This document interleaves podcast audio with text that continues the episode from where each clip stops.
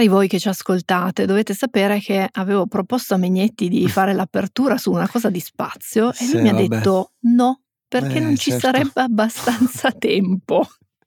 Eh, ma esatto, volevi concentrare una cosa complicata, bisogna anche dare delle informazioni di contesto in 30 secondi, non si può fare, no- non va bene, no? Si può fare tutto se lo si vuole, Eh no, certo, meno male che posso sfogarmi sul post almeno con gli articoli. dove ti danno spazio infinito proprio. Ah, gioco di parole.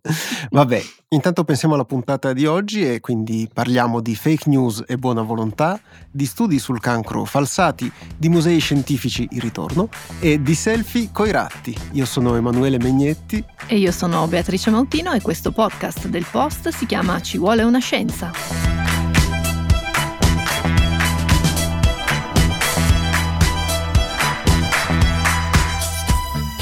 Il 2024 è iniziato da poco, ma sappiamo già che finirà con un primato, cioè secondo un'analisi dell'Economist sarà l'anno in cui si terranno più elezioni nella storia. Mm, Si stima infatti che più di metà della popolazione mondiale, quindi 4 miliardi di persone sugli 8 miliardi totali, voterà in elezioni nazionali in ben 76 paesi. E alcune di queste elezioni ci riguarderanno anche da vicino, per esempio quelle per il Parlamento europeo di giugno, altre invece meno direttamente, ma avranno comunque un forte impatto sulle nostre vite, come nel caso delle elezioni presidenziali statunitensi. Sentiamo di rassicurarvi, non siete finiti in una puntata di Globo di Eugenio Cau, ma c'è un motivo se abbiamo iniziato così. Sì, in un modo o nell'altro tutte queste elezioni di paesi diversissimi tra loro avranno qualcosa in comune. Il rischio di avere campagne elettorali turbate dalla diffusione di una grande quantità di notizie false, quelle che da qualche anno chiamiamo fake news, soprattutto quando si parla di social network, mai quando si parla dei giornali, ovviamente. È un problema molto complesso, dalle grandi implicazioni politiche sulle quali qui non ci addentriamo per non finire fuori tema. Siamo sempre un podcast scientifico, però trovate approfondimenti sul post. E infatti quello che vogliamo fare oggi è provare a capire quali sono le motivazioni delle singole persone che magari condividono sui social network notizie false, talvolta in modo del tutto consapevole e al tempo stesso però bene intenzionato. Non parliamo quindi di quelle grandi campagne di disinformazione che vengono organizzate per esempio da un paese per interferire nella campagna elettorale di un altro, utilizzando magari decine di migliaia di account e di siti fasulli che fanno disinformazione, ma vogliamo invece concentrarci sull'attività delle singole persone, come potrebbero essere i vostri amici e parenti con le loro frequentazioni e abitudini online. Secondo diverse ricerche sono infatti i singoli ad avere poi un ruolo centrale nella diffusione delle notizie false. Tra l'altro ti faccio notare che sono sempre gli amici, non siamo mai noi a No, certo, diffondere sempre il prossimo. informazioni false, sempre lo zio. Una ricerca condotta tre anni fa presso l'Università di Westminster nel Regno Unito ha rilevato per esempio che il 20% delle persone consultate per un'analisi sulle fake news online ha ammesso di aver diffuso almeno una notizia falsa credendola vera, scoprendo poi solo in un secondo momento di aver partecipato a diffondere quella falsità. Lo hanno fatto per lo più nella cerchia dei loro contatti più stretti che presumibilmente si fidavano di più del loro giudizio. Può capitare a tutti di cascarci e di condividere una notizia falsa dandola per vera, a volte è anche difficile accorgersene, non sempre tutti hanno gli strumenti e le conoscenze per mettere in dubbio quello che hanno davanti. Eppure dall'analisi svolta nel Regno Unito e anche da altre ricerche che sono state fatte in questi anni è emerso qualcos'altro. Circa il 10% delle persone non ha problemi ad ammettere di condividere consapevolmente notizie false, anche se appunto sanno che, che si tratta di menzogne.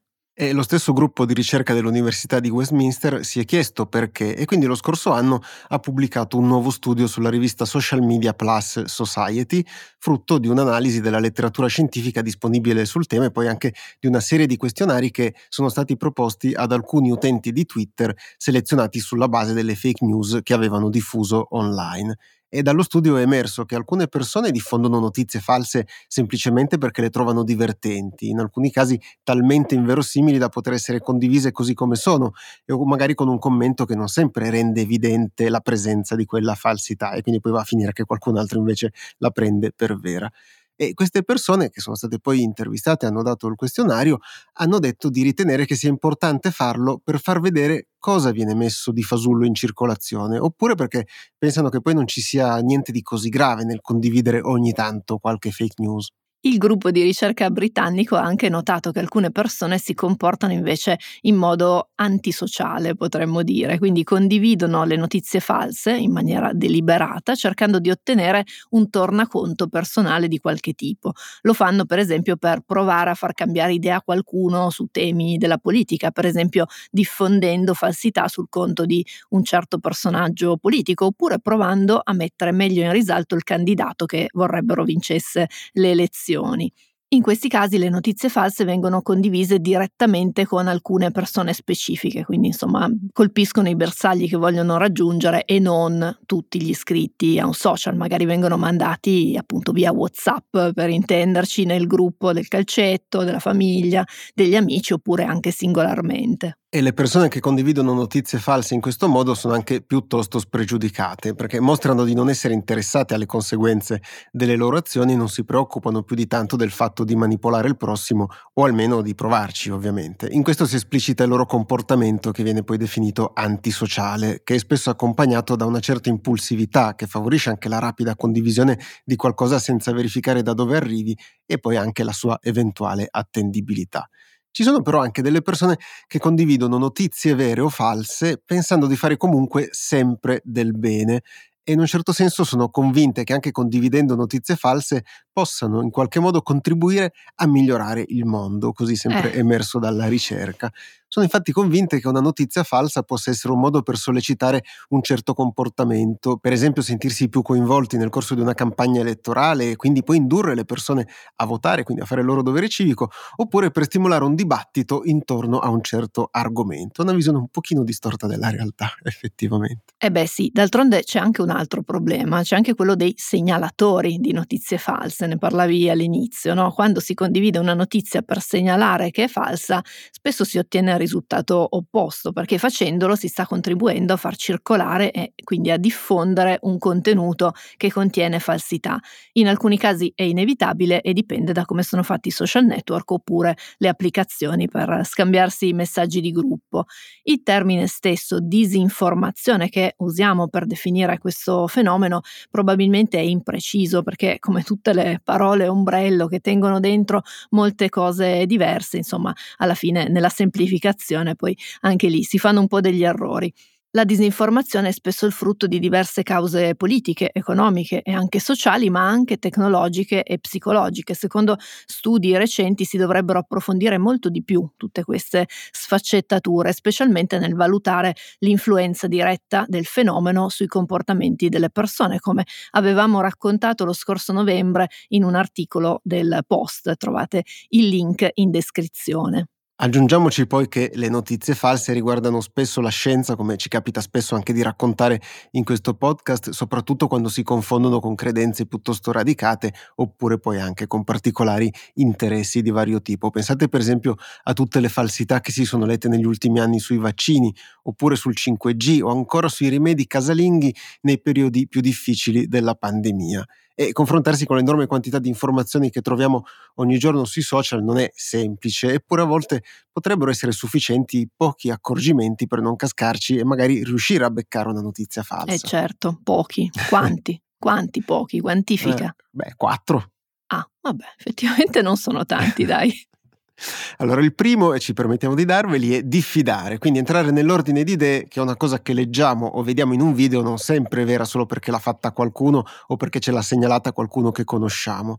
Inoltre poi una notizia falsa può essere ovunque, non solo sui social, ma anche sui giornali che magari non hanno fatto un lavoro adeguato di verifica delle loro fonti. Magari. Il secondo punto è quello di sapersi orientare, quindi diffidare non vuol dire che si deve diventare paranoici, pensare che tutti mentano, che ci vogliano ingannare. Là fuori è pieno di siti, account social, singole persone che lavorano con attenzione e correttezza. Nel nostro piccolo cerchiamo di fare anche noi ogni settimana questo lavoro ed è proprio frequentando per un po' di tempo una fonte, confrontandola con le altre, che si può capire quanto sia affidabile. Con un po' di pazienza ci si può anche fare una lista personale di siti, autrici, autori, account da seguire, mantenendo comunque un po' di spirito critico, una sorta di dieta mediatica. Esatto, e il terzo punto è attendere, cioè ci passa ogni giorno davanti qualcosa che ci colpisce al punto da volerlo condividere immediatamente con qualcun altro. Anche perché a volte sono cose troppo belle per essere vere, però letteralmente. Questo quindi dovrebbe farci venire qualche sospetto e dovrebbe spingerci a farci qualche domanda in più e magari a chiederci non è che questa cosa sia stata costruita proprio per ottenere questo effetto, cioè per dire wow, guarda che roba, la condivido immediatamente. Ovviamente non è sempre così, però se si riesce a capirlo prima è meglio, perché come abbiamo visto, una volta che è stato ricondiviso e messo in circolazione, quella notizia falsa continuerà a diffondersi oltre misura. E questo ci porta al quarto e ultimo punto, cioè controllare. Farlo è quasi sempre facilissimo, a volte è sufficiente una ricerca su Google oppure una verifica della fonte che l'ha diffuso e quindi capire in generale come lavora quella fonte lì. Questo breve prontuario è una versione super concentrata dei consigli più ricorrenti per arginare la diffusione di notizie false, non necessariamente solo online, come abbiamo già detto, poi ovviamente sta a ciascuno scegliere come comportarsi. Ci vuole una scienza, è molto condiviso su WhatsApp, anche se non è mai abbastanza condiviso su WhatsApp e quindi magari questa puntata vi tornerà utile come risposta la prossima volta che qualcuno vi invierà un messaggio su il 5G fa spuntare le orecchie sulla schiena. This episode is brought to you by Shopify. Forget the frustration of picking commerce platforms when you switch your business to Shopify, the global commerce platform that supercharges your selling wherever you sell. With Shopify, you'll harness the same intuitive features, trusted apps, and powerful analytics used by the world's leading brands. Sign up today for your $1 per month trial period at shopify.com slash tech, all lowercase. That's shopify.com slash tech.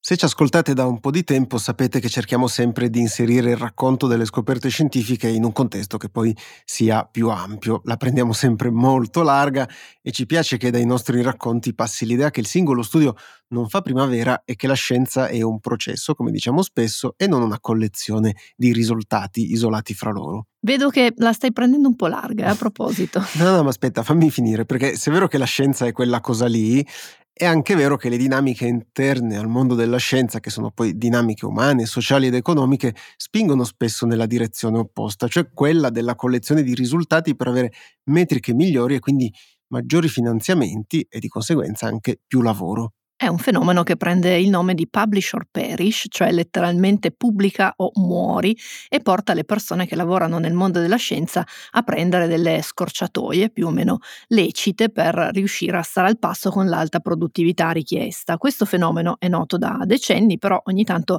succede qualcosa di grosso che mette un po' in crisi il sistema e in questi giorni siamo di fronte a una di queste fasi qui.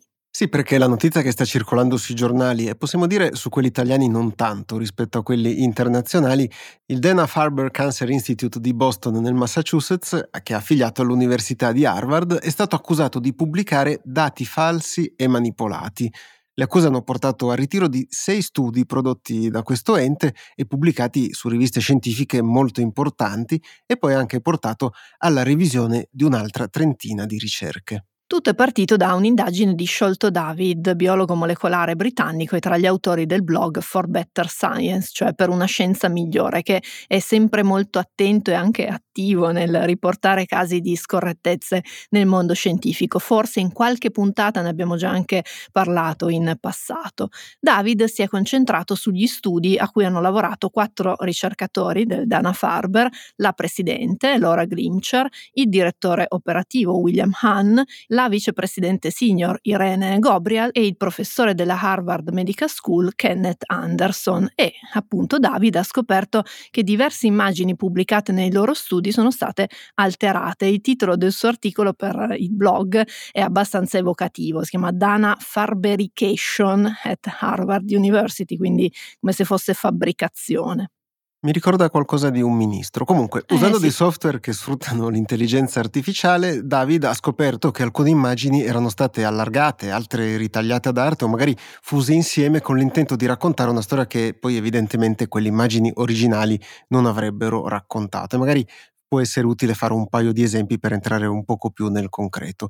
Uno di questi casi segnalati da David riguarda parti duplicate delle immagini di un particolare test che si chiama Western Blot e che erano presenti identiche però in campioni diversi. Sì, il Western blot è una tecnica che è usatissima nei laboratori di biologia cellulare e molecolare che serve a individuare proprio la presenza di proteine e visivamente si presenta come una lastra bianca con delle righette nere, un po' come un codice a barre per intenderci. Quindi se si acquisisce digitalmente l'immagine è molto facile copiare la righetta nera e incollarla dove serve oppure anche tagliarla via facendo comparire oppure scomparire delle proteine da un campione.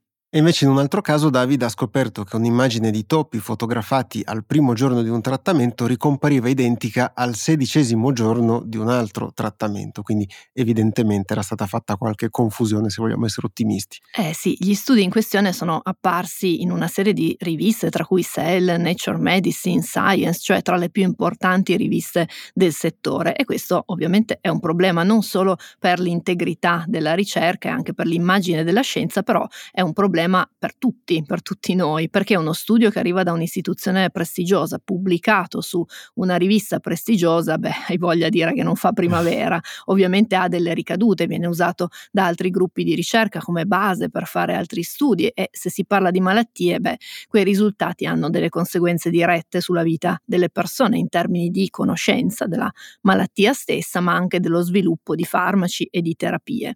Nel blog For Better Science, a corredo dell'articolo di David, c'è una vignetta decisamente amara che rappresenta un paziente seduto sul lettino e un medico con in mano una lastra e che gli dice ottime notizie, il suo tumore è sparito, lo abbiamo cancellato dalla lastra. E quando emergono storie di questo tipo ci si arrabbia sempre molto, anche perché è capitato a tutti di trovarsi in un modo o nell'altro su uno di quei lettini, direttamente o indirettamente. È importante però ricordare qualche altro elemento che può aiutare a ridimensionare la rabbia e a individuare meglio il problema, anche perché arrabbiarsi soltanto purtroppo non serve a niente. Un primo punto rilevante riguarda il fatto che dalle indagini effettuate negli ultimi decenni sulla qualità delle pubblicazioni scientifiche emerge che i casi di invenzione di sana pianta dei dati sono relativamente pochi e quindi questa comunque è una buona notizia. In altre parole, non è detto che le immagini alterate rappresentino la prova dell'intento di un autore o di un'autrice di ingannare o di cancellare un tumore dalla lastra come era nella vignetta. Nella stragrande maggioranza dei casi si tratta magari di sciatteria, di fretta che porta a ridurre i controlli di test che hai fatto una volta, sai che deve venire in un certo modo, ma non riesci a trovare una bella immagine da pubblicare e quindi poi va a finire che ti aggiusti e l'immagine alla fine la crei tu. Per fare un parallelismo con il mondo dell'informazione, esistono testate che si comportano volutamente male, che inventano notizie, creano una realtà che non esiste, però possiamo dire che sono la minoranza. Nella maggior parte dei casi, quando vediamo un virgolettato inventato oppure un titolo allarmistico, si tratta di un misto di sciatteria, scarso rigore e magari anche pressione per farsi condividere e cliccare. Questo ovviamente non giustifica chi si comporta in questo modo e non elimina nemmeno le conseguenze conseguenze che ci sono e possono essere anche importanti, però permette di inquadrare meglio il fenomeno, individuare le cause e magari chissà anche provare a pensare a delle soluzioni. E un secondo punto rilevante nella definizione del problema riguarda i cosiddetti paper mill, che potremmo tradurre letteralmente come cartiere, però in questo caso sono produttori anche di paper, perché paper in inglese vuol dire studi, quindi potremmo dire studifici, che dice mm, Montino. Dai, ci piace ecco. come neologismo. e sono gli studifici quelle riviste spesse a pagamento, anche predatorie, che pubblicano risultati senza fare controlli o che magari addirittura producono gli studi sfruttando software di intelligenza artificiale e offrono ai ricercatori di metterci poi una firma sopra. Sì, una persona che lavora in università mi raccontava di come si fosse trovata in una riunione con colleghi nella quale si lodavano i risultati in termini di numero di pubblicazioni di un'altra persona che aveva evidentemente pubblicato su queste riviste, su questi studifici. D'altronde lo dicevamo prima, la logica del publisher perish può fare molti danni. E quindi poi uno però si chiede che cosa si fa in questi casi nei giorni scorsi è stata annunciata la nascita di una coalizione di finanziatori, editori e organizzazioni di ricerca nata con l'intento di contrastare la proliferazione di articoli scientifici falsi o magari di scarsa qualità pubblicati su queste riviste predatorie. La coalizione è stata chiamata United to Act e ha il doppio intento di verificare gli studi pubblicati e anche contemporaneamente di educare la comunità scientifica a riconoscere questi fenomeni e magari poi anche a non cascarci un po' come il nostro prontuario di prima, quello delle quattro regolette per riconoscere le fake news e non diffonderle. Il primo passo però per migliorare questo sistema non può eh, che essere la presa di coscienza, aggiungiamo forse anche la presa in carico del problema da parte della comunità scientifica stessa. Quindi tenere d'occhio quello che succede nel proprio laboratorio, abbassare la pressione soprattutto sulle persone più giovani, che poi sono quelle che fanno davvero gli esperimenti e producono appunto le immagini, e poi riconoscere gli errori pubblicati nei propri studi per poi chiederne la segnalazione oppure la sostituzione con risultati corretti. Questo è un atteggiamento che non è ancora molto diffuso, ma sta iniziando a prendere piede grazie al buon esempio di alcuni. Non è facile ammettere gli errori per nessuno, non lo è quindi nemmeno per scienziati che lavorano in enti importanti, che hanno un nome, una carriera da difendere, però proprio perché devono difenderla, sta a loro dare il buon esempio.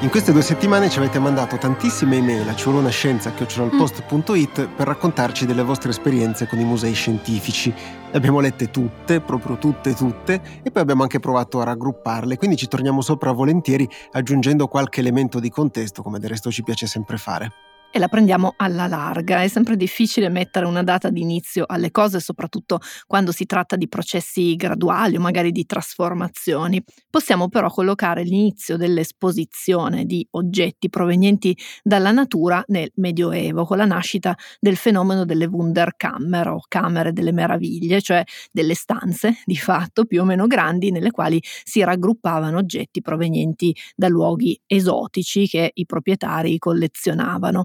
I musei di storia naturale nascono nell'Ottocento da quella tradizione lì e in alcuni casi ne hanno anche assorbito le collezioni. Sono luoghi misti di racconto della scienza, in particolare delle scienze naturali, ma sono anche luoghi di ricerca nei campi più disparati, dalla mineralogia alla botanica all'antropologia. E dobbiamo anche dire però che hanno un aspetto un pochino vecchierello, cioè sono spesso ospitati nei grandi palazzi ottocenteschi, appunto, con delle teche che ospitano i reperti oppure dei diorami. C'è quasi sempre lo scheletro di un dinosauro, quello non manca mai all'ingresso, mm-hmm. oppure di una grande balena, oppure entrambi. È una cosa che vale proprio per buona parte dei musei di storia naturale, come quello di Londra, quello di Parigi, quello di Berlino, oppure anche quello di New York o ancora quello di Toronto, e poi anche per i nostri, dal Museo di Storia Naturale di Milano Milano al Museo di Scienze Naturali di Torino. Non si tratta però di luoghi fermi, intanto esistono i musei naturalistici nuovi come il Muse di Trento che è ospitato in una struttura avveniristica progettata da Renzo Piano con un'esposizione originale dei reperti e anche un percorso molto contemporaneo potremmo dire, oppure andando negli Stati Uniti la California Academy of Science di San Francisco, anche questa progettata da Renzo Piano che in qualche modo si è specializzato e che è frequentata spesso da Raffaella che vive là, beata lei, e ci ha scritto detto di apprezzarne molto l'approccio interattivo. E poi dobbiamo anche dire che i musei con una storia più lunga cercano di aggiornarsi, per esempio ripensando gli spazi, riprogettando i percorsi di visita oppure inventandosi modi di fruizione innovativi. E per esempio a Londra hanno costruito un fagiolone, il Cocoon, che ospita il Darwin Center e a New York hanno invece inaugurato da poco il Gilder Center, che ricorda invece un sistema di grotte scavate nel tufo, pensate. Oppure il Museo di Berlino, che è una camera a frigo gigantesca con le pareti trasparenti, che ospita centinaia di barattoli di reperti con un colpo d'occhio che è davvero incredibile. Tanti musei hanno sfondato la parete che separa la parte di ricerca da quella di esposizione, creando anche dei punti di osservazione del lavoro stesso dei conservatori che poi lavorano per mantenere questi musei, che non è una cosa da poco. Eh no, Francesca ci scrive da Londra e ci fa notare come i musei scientifici londinesi siano gratuiti, molto frequentati sia da grandi sia da piccini per una questione puramente culturale, ci dice lei. Ci sono eventi, mostre organizzati continuamente, molto pubblicizzati e questo li rende molto interessanti e appetibili per tutti. Ci avete poi segnalato molti musei di storia naturale piccoli che vi hanno colpito, ne citiamo alcuni. Il Museo di Anatomia Umana di Torino, segnalato da Patrizia, insieme al Museo Lombroso. Sono entrambi nello stesso edificio vicino al Parco del Valentino, lo diciamo per i torinesi, che ospita anche il Museo della Frutta, che è personalmente il mio preferito. Ecco. Sono musei molto piccoli, sono molto particolari per il tipo di esposizione. L'antropologia criminale le teorie strampalate, possiamo dire, di Lombroso oppure le collezioni di riproduzioni di frutti nel Museo della Frutta. Valeria invece è stata a Reggio Emilia, al Museo Civico che ospita una sezione dedicata a Lazzaro Spallanzani che io personalmente avevo visto da piccolino e mi aveva fatto una certa impressione perché mm. ci sono tanti reperti anche sottoteca. Mentre Diego ci ricorda il Museo di Scienza Naturale di Alba, dal quale è stato trascinato fuori di peso dalla moglie, evidentemente si era un pochino attardato. Teresa ci ha invece fatto notare l'importanza degli incentivi alla visita per smuovere gli adulti e portarli a scoprire questi musei che erroneamente sono percepiti come luoghi quasi esclusivamente per per i bambini. Invece, grazie al fatto anche di aver fatto una di quelle tessere per visitare più musei, Teresa ha scoperto diversi musei scientifici e ne è stata anche contenta, anche perché ci ha raccontato di aver riscoperto cose che magari aveva studiato a scuola e magari aveva anche imparato in un certo modo e poi ha visto che adesso invece sappiamo che funzionano diversamente. Mentre Elisa, che ci racconta di aver scelto il percorso di studi scientifico proprio grazie alla frequentazione assidua dei musei scientifici di Firenze, in particolare della Specola, ci fa notare che i musei di scienze sono luoghi non solo di didattica, ma anche di memoria e di bellezza. Una memoria e una bellezza, scrive Elisa, sane e nutrienti, utili a ricordarci quanto normali siamo, ma al tempo stesso quale enorme responsabilità abbiamo. Quello dei musei naturalistici però è solo un pezzo della storia. Se si parla di scienza non si può trascurare l'aspetto più tecnologico, quello delle applicazioni. Il primo museo di scienze tecniche è stato il Deutsche Museum di Monaco del 1903 che ha creato la base per una lunga tradizione di musei simili in Italia l'esempio più importante di questa categoria è il Museo Nazionale della Scienza e della Tecnica Leonardo da Vinci di Milano degli anni 50, nel quale Eleonora ci dice di aver festeggiato il suo addio al nubilato. Quindi si fanno anche queste cose nei musei. Mentre Alberto ti manda un messaggio Megnetti perché dice che andrà a visitare il Johnson Space Center di Houston proprio in occasione dell'eclisse totale di sole di aprile 2024. E tu qui rosichi.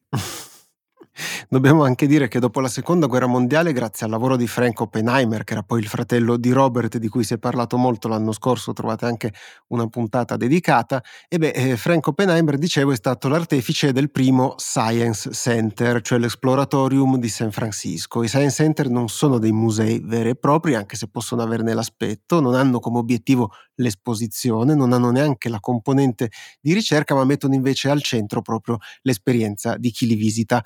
Se nei musei spesso è vietato toccare, nei science center si dice sempre che è vietato non toccare. Ce ne avete citati tantissimi nelle mail che ci avete mandato, anche perché spesso poi sono quelli che rimangono più impressi perché ci obbligano a metterci in gioco anche da adulti, dalla Cosmocascia di Barcellona al Science Center di Tartu in Estonia dove sono stati Matteo e Jonathan, a quello di Amsterdam dove è stato Alexandre, a quelli giapponesi dove è stata Lorella che ci dice anche che apprezza molto la possibilità di fare esperienze, toccare, annusare, correre da una stazione all'altra, vociando per la gioia. Una cosa cosa che manca assolutamente in una certa visione del museo, ci scrive Lorella, come posto buio e polveroso dove leggere in silenzio lunghe didascalie. E poi Emanuele, un mio omonimo, ci chiede di citare il Science Center nel quale lavora lui, che è il Museo Scientifico Esplorazione a Treviglio, nella bassa bergamasca, comunque anche vicino a Milano. E Emanuele ci dice: Credo di fare il lavoro più bello del mondo. E noi siamo molto contenti mm. che lui la pensi in questo modo. E da questa breve carrellata emerge poi la complessità anche di un sistema, ma forse emergono anche le sfide e le prospettive di un settore che può essere molto fecondo. Da un lato, i musei devono ovviamente aggiornarsi e quindi includere temi che non erano previsti in origine, come quelli legati ai cambiamenti climatici. Dall'altro però devono fare anche i conti con il loro passato e una delle questioni che si dibatte di più nell'ambiente è legata proprio alle collezioni che sono l'eredità di passati coloniali, costruiti spesso grazie alla sottrazione di reperti alle popolazioni indigene. Se ne discute, qualcuno sta cercando soluzioni, ma dimostra anche come a differenza di quello che può sembrare, i musei alla fine sono molto mobili, quindi evolvono anche loro. E chiudiamo anche ringraziando Giuseppe che ci ha mandato una dettagliatissima lista di mm. tutti i musei scientifici, ma proprio tutti, che ha visitato dal 1999 a oggi. E poi concludiamo con la lettera di Alessandra. Alessandra ci scrive che è una cinquantenne avanzata, sempre stata ignorante, poco curiosa nei confronti della scienza, eccezion fatta per animali e piante, soprattutto le piante. Da quando quasi due anni ci segue, sconvolgendo peraltro suo marito che viene zittito brutalmente se entra in bagno parlando mentre lei ci ascolta, perché sapete che noi veniamo ascoltati molto mentre si fanno le pulizie, Alessandra dice adesso mi sento pronta a farlo, ad entrare in un museo. Attenzione, capirò comunque poco, ma la curiosità me l'avete fatta venire e quindi insomma grazie Alessandra e speriamo di aver fatto venire la curiosità a tante e tanti di voi. Mautino, ho fatto un esperimento su Instagram l'altro giorno. Mm. Dimmi. Ah, mi sono messo a cercare l'hashtag selfie e ho notato Ah. che vengono fuori 450 milioni di fotografie che sono state associate a quella parola e che quindi sono presumibilmente dei selfie. E tra quei 450 milioni ci sei anche tu, no Megnetti? Sembri proprio il tipo tu, da selfie in spiaggia, con magari la bibita, il chinotto, No, la no, anzi, cedrata. no, guarda, devo dire che spesso mi criticano perché faccio foto senza le persone, però questa è un'altra storia. Chissà perché non sono sorpresa. Ecco. Comunque, dicevamo, 450 milioni sono ovviamente tantissimi, però sono solo una piccola frazione dei selfie visibili online, senza poi contare tutti gli altri selfie che vengono condivisi privatamente oppure che non vengono manco condivisi. Ognuno ha le proprie motivazioni per scattare e per pubblicare un selfie, condividere un momento felice, raccogliere qualche like sui social oppure mostrare un posto bellissimo durante le vacanze per far crepare d'invidia i colleghi rimasti in ufficio oppure ancora per ricevere un po' di zucchero. No, come? Come un po' di zucchero. Beh sì, Augustin e Arthur lo fanno per lo zucchero. Ah, ok, adesso ho capito, però allora forse dobbiamo spiegarci meglio. Sì, sembriamo matti, eh, comunque. Augustin e Arthur non sono due autori qualsiasi di selfie, sono due ratti e si scattano delle foto bellissime, direi anche tenerissime. E voi direte, ma com'è che due ratti sono finiti a farsi i selfie? Eh, lo so, è una di quelle domande che non pensavate vi sareste fatti, però ormai è andata così. Eh sì, e allora possiamo raccontarvi che tutto è partito da un'idea del fotografo francese Augustin Ligné, nata da alcune riflessioni sulla crescente propensione a fotografare le nostre vite e poi a condividere le immagini online. Ligné non era di certo il primo, ovviamente, a essersi posto questo problema, però di sicuro è stato l'unico a immaginare che la risposta potesse arrivare da una specie di cabina fotografica per i ratti.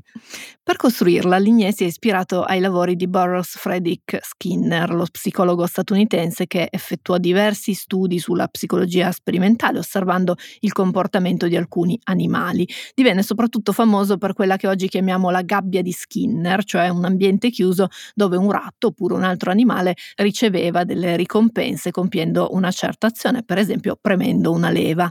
Ligné ha costruito una cabina fotografica trasparente all'esterno della quale c'era una macchina fotografica e un dispositivo per far finire all'interno della cabina un po' di zucchero, come dicevamo. Poi l'ha fatta sperimentare a questi due ratti, Augustin e Arthur, due ratti che aveva acquistato in un negozio di animali. Ogni volta che premevano un tasto, i ratti azionavano la fotocamera e quindi ricevevano un po' di zucchero come ricompensa. Uno schermo mostrava poi istantaneamente il selfie appena realizzato ai due ratti, che però mh, non sembravano essere particolarmente interessati, erano più interessati allo zucchero. Eh sì, e manco a dirlo, dopo qualche selfie, questi due ratti si sono appassionati al gioco, visto che potevano ricevere una ricompensa da mangiare, come dicevi. Ligné ha aspettato che si abituassero a questo automatismo selfie ricompensa zuccherosa e poi ha modificato il funzionamento della cabina, facendo in modo che non sempre i ratti ricevessero una ricompensa quando premevano il tasto. E come era stato mostrato in studi sicuramente più scientifici di questo esperimento fotografico, l'incertezza sulla ricompensa non ha fatto altro che far aumentare l'interesse verso il tasto da parte dei due ratti. Non è chiaro se per provare a massimizzare le opportunità di ottenere un pochino di zucchero o se perché alla fine trovassero comunque interessante premere quel tasto di per sé. In alcuni casi, infatti, sia Augustin sia Arthur hanno ignorato la ricompensa, continuando a premere il tasto e generando quindi una quantità sterminata di selfie. Secondo Lignè la sua cabina fotografica per ratti non è poi diversa da quello che fanno i social network che giocano molto sull'effetto ricompensa quando compiamo qualche azione attraverso il meccanismo dei like. È proprio questo sistema di ricompensa a mantenere alta la nostra attenzione e a creare anche una certa dipendenza, come hanno dimostrato in questi anni diversi studi sugli effetti dei social network sul nostro modo di comportarci. L'iniziativa era comunque un progetto fotografico, quindi non scientifico, va preso per quello che è, però ha di sicuro avuto il pregio di portare alla produzione di selfie bellissimi e a loro modo molto teneri. Io e Megnetti abbiamo passato un sacco di tempo a guardarli tutti. E quindi se siete curiose e curiosi di vedere Augustine e Arthur, vi abbiamo lasciato un link nella descrizione di questo episodio e magari potranno essere fonte di ispirazione per i vostri prossimi selfie. Bene Mautino, siamo arrivati alla fine anche di questa puntata. So che smani dalla voglia di andarti a fare subito un selfie, come hanno sì. fatto i nostri amici del progetto fotografico, Anche senza zucchero. anche senza zucchero, va bene. Vi ricordiamo intanto che se volete scriverci per consigli, suggerimenti o anche critiche, potete farlo a civolonascienza@post.it. Trovate queste e tutte le puntate precedenti sulle principali piattaforme di streaming dei podcast e sulla app del Post, dove sempre sulla app trovate anche la possibilità, se volete, di abbonarvi e sostenere il nostro lavoro. Andate su abbonati.ilpost.it. E naturalmente sempre grazie. Noi ci sentiamo venerdì prossimo. Ciao! Ciao!